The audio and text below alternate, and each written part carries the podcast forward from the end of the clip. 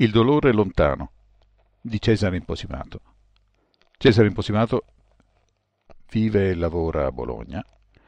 È uno scrittore dilettante. In questa occasione si occupa della lettura del racconto. Il dolore lontano. Quando arrivò l'inverno cominciarono giornate splendide, spesso ventose, ma limpide e terse. Io avevo già una gran voglia di andarmene via, ma tante cose ancora mi legavano. Allora frequentavo la sera un posto piccolo e fumoso che mi sembrava accogliente. Quando ero lì tiravo fuori carta e matita, cominciando a stilare in caratteri minutissimi i miei racconti parola dopo parola. Era un periodo di strana poesia. In ogni cosa non vedevo che poesia e tutto quello che vivevo lo trasponevo in brevi e dolcissimi versi. Ero parco di righe e tutto quello che avevo già scritto mi pareva prezioso. Il dolore che regnava dentro di me non era il dolore che provavo per quanto mi avveniva. Mi sembrava di aver compreso il dolore di un dramma più vasto. Portavo dentro il senso di qualcosa di sconosciuto e nascosto, che paragonavo all'infinito e che illuminava tutti gli interrogativi della ragione. L'amore scorreva nelle mie vene e in ogni istante, in ogni sguardo, in ogni immagine, coglievo il sapore gustoso della conquista. Ben inteso, l'oggetto della conquista ero io.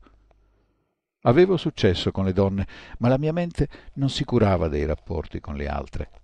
La presenza dell'amore disperato e perduto mi si agitava dentro continuamente nonostante tutta la gioia o l'interesse che potevano suscitare altri contatti. Era solo lei che mi teneva ancorato strenuamente all'idea dell'amore. Silvia aveva un modo singolare di farsi amare.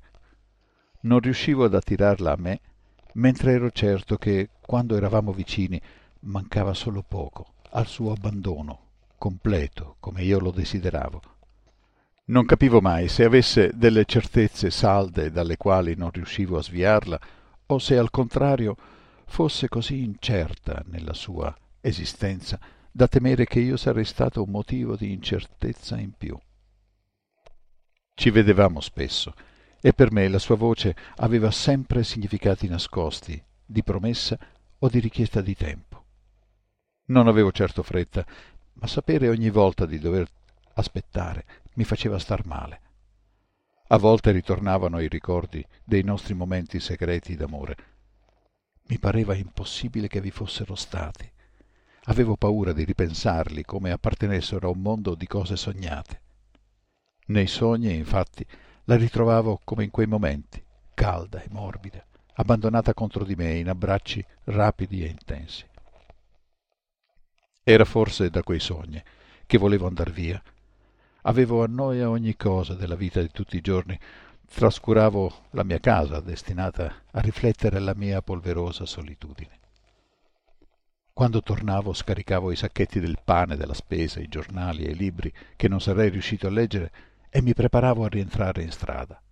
In strada conducevo tutto il mio tempo, vagabondando fra la gente, richiamato ad ogni momento da una luce accesa o da un capannello di altri sfaccendati.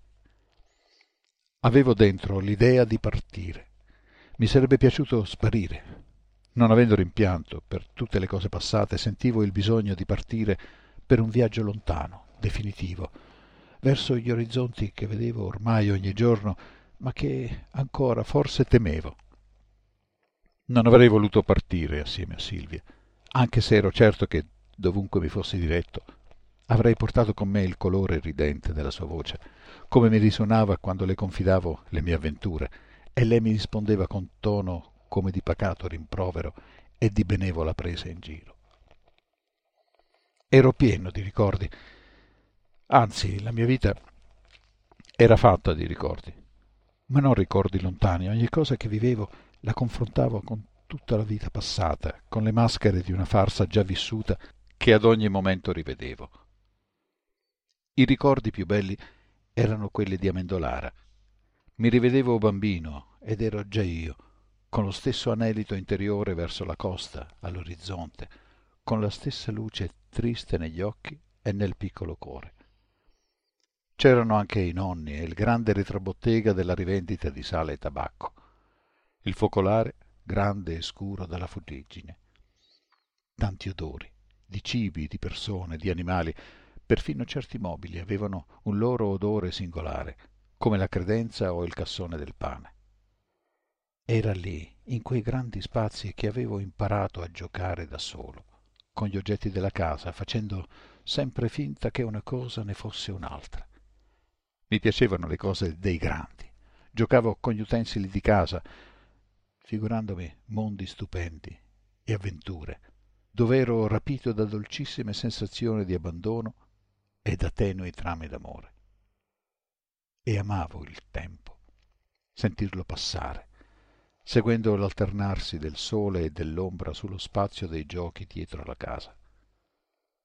Questi non erano solo ricordi, facevano parte di me, del mio intimo mondo, dove nascondevo la ricchezza delle cose che amavo segretamente, il segreto di passioni nascoste, mai dette. Anche da solo non avvertivo la solitudine, sentivo l'amore che avevo attorno e dentro e fuori di me i suoni di voci o rumori mi davano sempre il senso di scoperte nuove.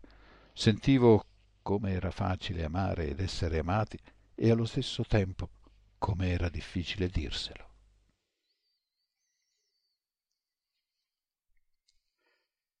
La sera dei burattini fu improvvisa. Mentre dovevano andarci solo giovani padri o mamme con bimbi, eravamo in tanti, senza ragione. Ci sei ai burattini sabato? Sei matto. Invece ci ritrovammo lì. Incontrai subito il suo sorriso ed eravamo già vicini braccio contro braccio, sembrava un corteggiamento del momento. Era invece il segnale di una intesa, temuta, attesa da tanto. Non mi piace più, andiamo, disse quando stava già per cominciare la seconda parte. Va bene.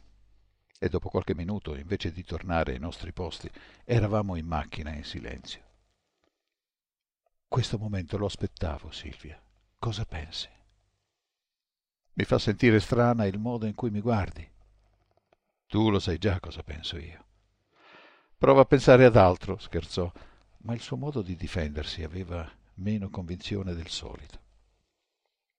Non riesco a non pensare e a non dirti certe cose quando mi sei vicina. È così raro ormai restare noi due. Stasera ho più paura.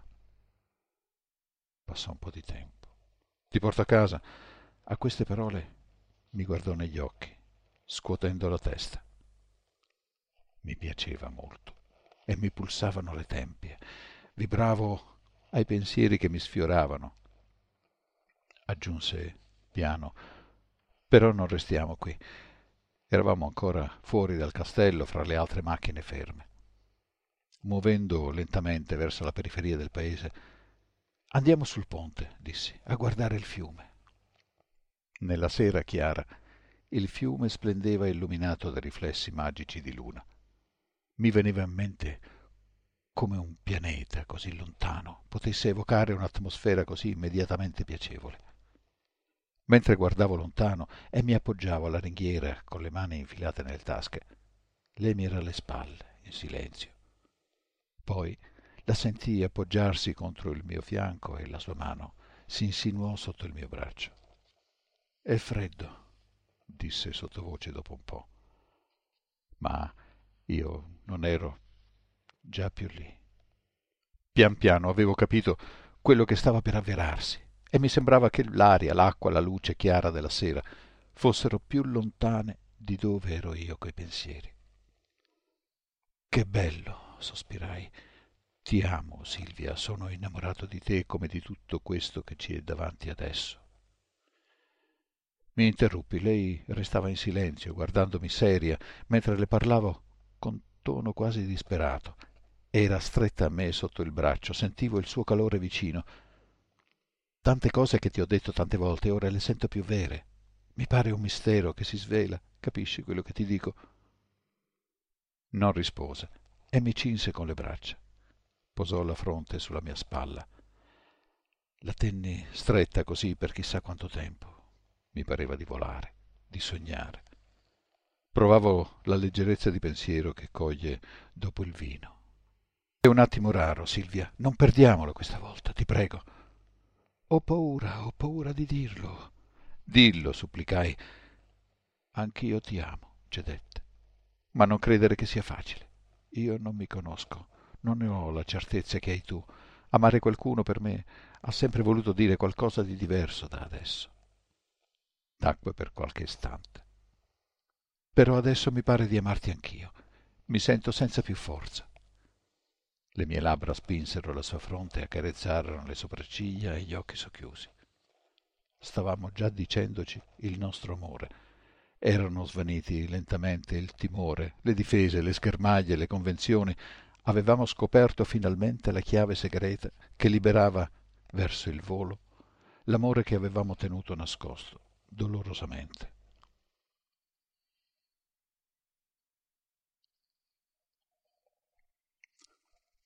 Dalle fessure della finestra la luce della notte sembrava guardarmi. Non avevo dormito che qualche minuto dopo l'amore. Sentivo sul braccio il peso del suo sonno silenzioso come quello di un bimbo. Distinguevo il chiarore della sua pelle e del viso nascosto dai capelli. Tutto era avvenuto semplicemente dopo che si era dissolta l'esitazione oscura che per tanto tempo ci aveva tenuti. Dirci ti amo aveva spezzato il maligno incantesimo delle convenzioni e dei luoghi comuni.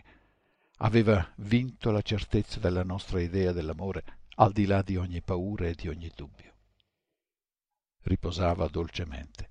Mi piaceva stare lì ad osservarla, a guardarla. Mi sembrava di sentire ancora al tatto la pelle liscia, di udire il suono delle sue parole impazzite durante l'amore. Mentre vagavo sul suo corpo coi miei pensieri, la vidi piano piano svegliarsi, socchiudendo gli occhi e interrogando il buio straniero. Poi mi vide e ricordò ogni cosa. Amore, sussurrò stringendosi vicina, mi sembrava di sognare. Non hai dormito? chiese. Ti guardavo. Sei ancora più bella. Che ore saranno? Non lo so, è ancora notte. Mi pare passato tanto tempo. Amore, ripeté. Ti amo, risposi. Ora non ci lasceremo mai più. Sento dentro di me una grande forza dopo questa notte e è come se provassi la certezza di non poter fare più o meno di te ed è una sensazione che mi piace. Io provo la sensazione di volare, dissi. Ho scoperto questo amore che mi riempie dentro e che mi dà la spinta per andare finalmente più lontano. Lontano da dove? Non lo so. Lontano.